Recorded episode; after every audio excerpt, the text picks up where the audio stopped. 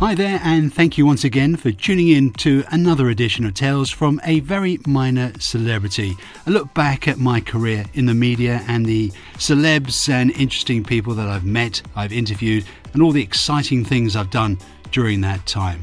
Now, this week, you'll once again be hearing from two musical greats a two part interview with Petula Clark, and also a chat I had with the late Natalie Cole, who sadly died in 2015. But first, Petula Clark, who has the distinction of having had one of the longest careers of any British singer, spanning more than seven decades. Her professional career began during the Second World War as a child entertainer on BBC Radio. In 1954, she charted with The Little Shoemaker, the first of her big UK hits, and within two years, she began recording in French. In late 1964, her success extended to the United States with a four year run of career defining, often upbeat singles, many written or co written by Tony Hatch and Jackie Trent, who both wrote so many great songs but will always be remembered for writing the iconic TV theme tune Neighbours. In the United States, Clark was sometimes called the First Lady of the British invasion. She has sold more than 68 million records and has also enjoyed success in films such as Finian's Rainbow and Goodbye Mr. Chips, and in the stage musicals The Sound of Music, Blood Brothers, and Sunset Boulevard, also Mary Poppins. I had the great delight of interviewing her in 2007 when she was promoting a new album and tour. I'll play the first of the two part chat with her now, and the second part will follow Natalie Cole. But first, here is Petula Clark telling me about the first time she appeared on BBC Radio during World War II. The first radio thing I did was for BBC Forces uh, network or whatever that that was called. Mm. Um, I think I was about eight and then I went on from there. So I think by the time I was 10, yes, I was something of a star. That's true. Absolutely. You were referred to as the British uh, Shirley Temple. did did that um, you know? Did you re- sort of realise what that meant at that time? Well, I knew who Shirley Temple was because um, she was like the big star at, at, the time. But uh, you know, I never had dimples for a start, and uh, I was too skinny. And no, it was a totally different kind of career. You know, I, I, was, I suppose, the little girl star at the time. Although there were a few other people around. Julie Andrews was around too. Mm. Uh, she was.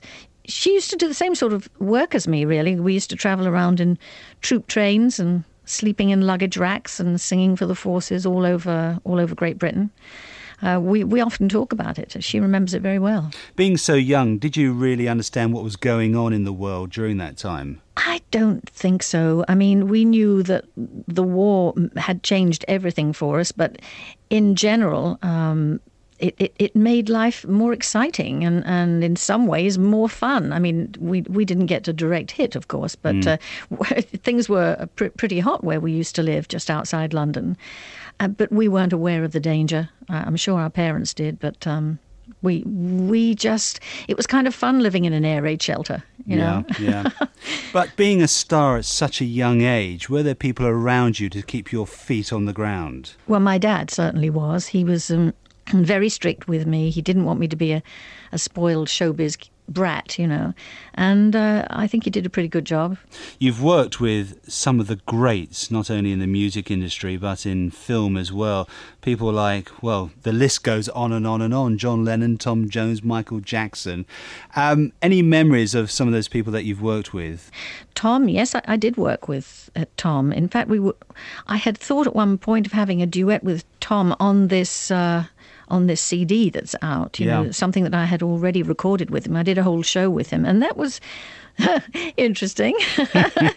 he uh, he's. Um, Did you fancy him? No. No, not your type. No, not really. No. I, I, I mean, he was fun. I mean, he's a Welshman too, and I'm half Welsh, and so we, we had all that kind of connection and, and a musical connection, of course. But no, it, Tom was a bit too not. I can say obvious, but you know, he was. no, it's not my style. Let's put it that way. All right, and you've also had the distinction of dancing with Fred Astaire. Well, yes, you know, I was his last dancing partner on the big screen, and um, you know, I was terrified at the whole idea of dancing with Astaire. Let's face it, you know, yeah. I'm a pretty fairly good singer, but I'm not much of a dancer, and. Uh, anyway, I, I, rehearsed with his amazing choreographer Hermes Pan for about three weeks on this little cute little dance. You know, it's not exactly a huge dance routine, um, but I was really scared. And and then the day came when I had to actually, you know, do this dance routine with Fred and. He walked in and he was a lovely man, incidentally, you know, very, very sweet, yeah, very yeah. unassuming. Um, and he just took me in his arms, put put the music on, and it was as if I had been born to dance. Then we had we had to go into the studio to record the song that we were actually doing together. We, it was our duet, and after the first take, he leapt in the air and, and said, my God, I sang with her, you know. so, you know, it, it works both ways. It's that's the funny thing about working with these amazing people. They, they seem to be just as excited about working with me, which never ceases to amaze me. You know, we, we, we made Finian's Rainbow in Hollywood and it was a particularly hot summer and most of the the uh, filming was done out of doors on the back lot at Warner's, and uh, people were fainting left, right, and centre. And so when the weekends came along, everybody kind of flopped into their swimming pools, you know. Mm. And uh, Fred used to to spend the weekends in his dressing room um, re- rehearsing in in the dance studio because he was so such a perfectionist and so scared of not being perfect. Yeah. But that's yeah. that's what it was all about. And he could never understand why people were sort of at his feet all the time, you know, saying, you know, you are the the greatest. He, that actually embarrassed him. Really. Mm-hmm. And Goodbye, Mr. Chips, another important film for you.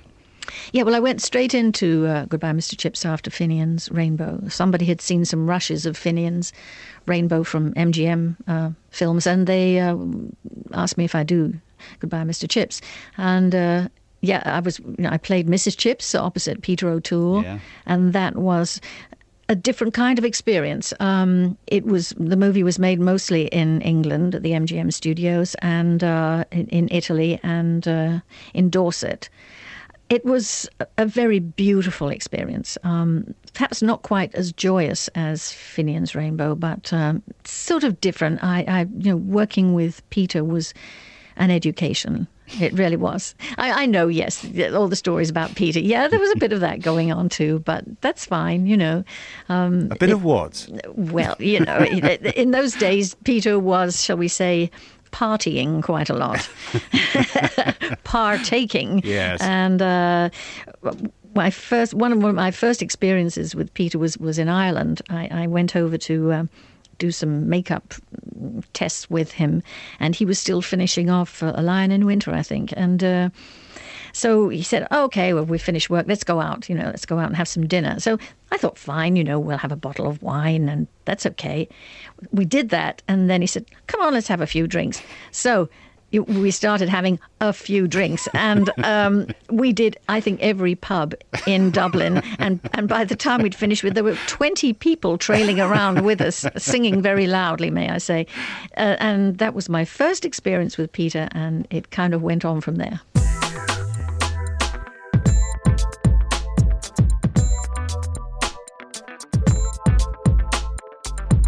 Petula Clark. And the second part of that interview will be coming up after we hear the interview I had with another singing royalty, the late Natalie Cole, daughter, of course, of Nat King Cole. She rose to fame in the mid 70s as an R&B singer with hits such as This Will Be, Inseparable and Our Love. And in 1987 on the album Everlasting, her cover of Bruce Springsteen's Pink Cadillac was also a huge hit. In the 1990s, she had her biggest selling album, Unforgettable with Love, and which sold over 7 million copies and won her seven Grammy Awards. She sold over 30 million records worldwide during her career. When we chatted, she was promoting her latest album, Ask a Woman Who Knows, which was a return to one of her biggest loves, jazz. I don't think that anyone should put out albums a lot. You know, I think that the it takes a while for music to saturate these days. So, you know, I, I like being able to wait uh, a, a year or two or or three if that's what it takes. Um, but I think it just worked out that you know it, it was a couple of years. It's really the first um, time in a long while since I've done a jazz album. Yeah. Yeah, so that's really and with the you know with with with what's going on in the business and um, Elektra turned into went from you know being a kind of a consummate uh, boutique of t- different types of music to kind of hip hop, mm. and so we were just kind of basically phased out. It was just time to go, and you know then you want to take your time and looking for the right place, you know, to deposit yourself. You've teamed up again with Tommy LiPuma. Mm-hmm. Um, he was obviously a big influence on you and uh, producer of this album. Mm-hmm. Is it is it good to work with somebody that you know and, and like? Yeah, it's very important. Um, obviously, you know, personality compatibility is a factor, um, but also there's a trust I mm. think that uh, goes back and forth between an artist and a producer. Um, sometimes when you go in and you're not really sure just how you want to do something, um, or you have an idea that you want to try something a little different, and you know there's there's an issue of trust there that uh, both of you feel capable to pull something off, so to speak, or that you know, well, if we go down in flames, we'll go together, you know, that kind of thing. But um, Tommy is one of the few I think, producers um, who just has a great sense and a great knowledge of this kind of music, he, and yet he's still totally open. He's still got a very contemporary uh, mindset about him. He's not um, not open, you know, to trying different things. I mean, he's very flexible, and, yeah. and I, I like that about him. And jazz, is it your first love? Well, it's probably one of my top loves. Mm. You know, I mean, I still like rock and roll. really? yeah, I do. I really do. There's there's certain kind of groups I like. There's certain kinds of melodies and tunes that I really love through the and have loved through the years. Um, you know, I just get such a big thrill when I watch someone like Tina Turner or yeah. Um, you know, a great rock band, you know. Just I think the freedom is what I like so much in rock and I like that same kind of freedom with jazz. I don't feel that same thing in pop. Mm. I think pop is very constructed and very predictable. And even though it's a uh, you know, as far as ec- economics, it's it seems to be a big thing. Um, it it kind of c- continues to repeat itself for me in mm. many ways. The just the whole format of pop is not as attractive to me as um, being a little more freer in music. So I would say jazz, rock, um, you know, even uh, uh, being able to work with different rhythms and things like that. Those are those are attractive to me. Yeah. When you were growing up, you must have been surrounded by all these famous singers. Um, would you? I think it must have been just preordained for you to to go into that sort of industry. Yeah, maybe it was. I don't know because I never really. It wasn't something that I yearned for or that I thought about a lot. I really had, you know, set my eyes on um, being in um, in the medical field. Really? Which is, yeah, which is so far away from from the musical field. Yeah, I, I'd gone to school to uh, become a psychologist, mm. and that's what I had, you know, worked very hard for. And then this just kind of popped up in my life, and I looked at it as a hobby uh, something that would be fun to do until I got ready to go to grad school. Mm. And I just never got to grad school. And I didn't imagine that I could actually make a living doing this. but when did you when did you find out you you know you could make a living out of it? Probably not till after my first record. I just didn't believe it, you know, and I don't think totally I was taking that seriously mm. actually um, until my first record. And with the hit that came off that record, record which was "This Will Be," um, there was, you know, this like this real buzz of being able to have a real career based on just that one record. And I thought that was amazing. I was actually amazed. It just mm. never occurred to me that I would I didn't really look at it as following in my father's footsteps, even because I was so far away from the kind of music that he was doing. But I think after that, it became a um, a very uh, focused effort not to do what he did because mm. it had been so hard getting to that first record. Um, and being, you know, the constant comparisons and yeah. why aren't you doing your father's music and da da da da. So with that first album, which was an R&B album, you know, I was determined to stay away from jazz or, you know, uh, anything that would compare me to my dad. What ended up happening was my second record had a jazz song on it yeah. which was a Billie Holiday tune. Um, so it's just always been kind of a shadow, you know, that yeah. I didn't really know was there. Would he have uh, preferred you to go into the medical field, or I'm, I'm, sure you know he he was very proud of your success, but mm-hmm. in the early days, would he have preferred you to take up that career in, in medicine? I don't know. I really don't know. It's hard to say. I kind of feel like he would be extremely thrilled to know that I actually did follow in his footsteps. Mm-hmm. Um, you know, I was a bit of a ham when I was growing up. I was always very outgoing and and and and I seemed to have this this gift for music quite naturally, mm. and uh, loved being on the road with him whenever I had a chance, and um, and loved being around the musicians that he, you know, hung with, or some of the singers that you know that I would call Auntie and mm. and you know Auntie Ella or Aunt Peggy or you know I mean just outrageous things that you know uh, were so wonderful. What a privilege, and I just seemed to take to that arena and that environment very easily.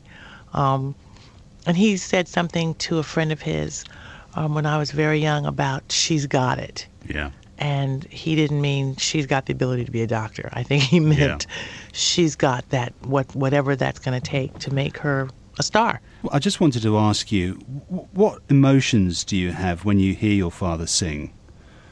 Oh, it's great pleasure now, great pleasure, and at the same, I think that sometimes it's a bittersweet that he's not here. Mm. Um, now my father would probably be like, oh gosh, 84, 83 something something like that but i think earlier on especially when the unforgettable album came out yeah. and it did so incredibly well um, i wished so hard that he could have been there you know physically mm. to see just all the accolades that were really given to him because of me and I thought what a blessing it was to have been able to be put in that position to I mean he was already legendary and legendary status but to bring attention again to um, his craft, his talent, and just um, the way that he could make a song just so wonderful. Um, you know, to bring that attention again through his daughter was really quite quite an honor. Absolutely. For me. Na- Natalie, thank you very much. Your new album, Ask a Woman Who Knows. We've got a love song of the day that we play each day on the programme. If I was to ask you to choose one record, one track from your new album to play, which one would it be? Mm. Oh, let's see. I guess uh, Tell Me All About It. Very sexy, romantic, very nice.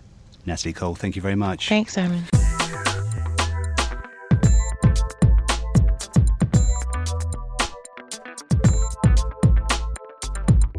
Natalie Cole she announced in 2008 that she had been diagnosed with hepatitis C. Four months after starting treatment, she suffered kidney failure and required dialysis three times a week for nine months.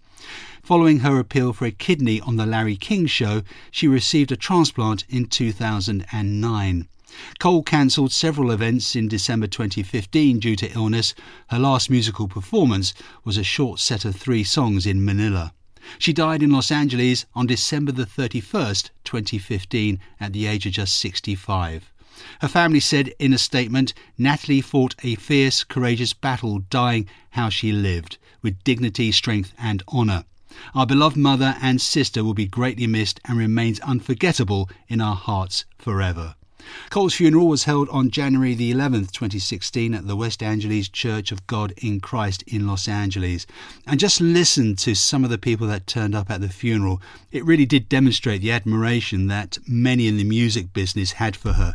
The likes of Stevie Wonder, Smokey Robinson, Lionel Richie, Chaka Khan, Mary Wilson, Gladys Knight, Jesse Jackson, and Freda Payne were among the mourners at her funeral. Now, back to Petula Clark. In the second part of our chat, she tells me about how her long association with France actually started. Well, it, it, it started as a love affair with a Frenchman. It, it was nothing to do with France. I, I went to Paris to do a one night stand. It was it was a show for a, a, radio station called Europe Number One, which was like the radio station at the time, and it was in the Olympia Theatre, which is a bit like the London Palladium, you know. So it was a big show. Um, I, I, sang, I think, very badly. I had a terrible cold, and I was reluctant. I didn't even want to be there. Mm. You know, I I couldn't speak a word of French. I, I sang in English, but the next day. Um, the boss of the radio, uh, no, the, this time it was the record company, that's mm. right, um, was trying to convince me that it was a good idea for me to record in French, and I was saying, "No, I don't want to. You know, I've got a bad cold. I want to go home. Don't talk to me about recording in French. I don't want don't want to know." You know. And the light went out in his office, and he said something in French, and this person came in, stood on the desk, and changed the, the bulb, and the light went on, and it was Claude. And I looked at this guy and I thought, hmm, he's cute. and, and, and the boss said, well, if you record in French, Claude will be taking you around the different uh, radio stations in Paris and, uh, you know, just taking care of you in general, you know. Mm. So I thought, hmm. Three weeks later, I was back with my first French recording, which was very bad because it was all done phonetically. But that's the reason why I did it. I wanted to be with Claude, and it just went on from there. You know, it was it, the whole thing was just an accident, really. Mm. It, it is an amazingly beautiful uh, country. I mean, it's got the Mediterranean, the Atlantic, it's got the Alps, it's it's got the, those lovely rolling hills, you know, the vineyards. It's it is aesthetically very beautiful. Not all the women are chic, by the way. No. Um, and not all the men are. Well, I can't say the great lovers because how would I know? but um, no, it, it, it is an amazing country, and I've grown to love it and, and understand it and, and speak the language, of course, which helps. But, you know, I do spend a lot of time in, in, in Paris because I have one daughter who still lives there. Um, I have another daughter who lives in New York and our main residence is, is in Geneva. Wow. And we have a chalet in the French Alps, and I don't get there very often. Um, but that is a place that I do love to go to. It's, uh, it's, it's a bit of a haven. You've got this new album out at the moment, Petula Clark, the Ultimate Collection. It really is an ultimate collection as well. Two CDs. Of course, disc one starts. Well, it couldn't have started with anything else but Downtown. Yeah, the, the the whole of that first side is is is devoted, I suppose, to um, to to those hits, you know, all the '60s hits, and it goes back to Sailor and, and a few other things, Romeo. Uh, but the second side is is the one I like. Oh right. no, I mean it's not that I don't like those songs. It's just that I know them and and yeah. sung them many times, and I actually love them. But the other side is is newer, fresher for me, and and some of them are not actually new songs, uh, but there's they're recordings that we haven't heard for a long, long time or haven't heard at all in some cases. Yeah. You know, the things that I recorded a few years back and were just hidden away somewhere for some reason, and and we've put them out. And there are some new recordings which I, I really love. But in concert, it must be so. How do you go about choosing your set for a concert? Because you've got so much material to choose from. Yes, well, this particular tour coming up, um, I, will be basing the act on this CD. Right. I, I won't be doing everything that's no. on the CD, but um, and I'll be doing other things like poetry, um, songs that are have a I don't know. It it's going to be a mixed bag. Let's put it that way. Mm. I haven't quite got it together yet, but it, it's it will be fun for me. You know, if the show is fun and, and fresh for me, then I hope that it will be fun and fresh for the audience.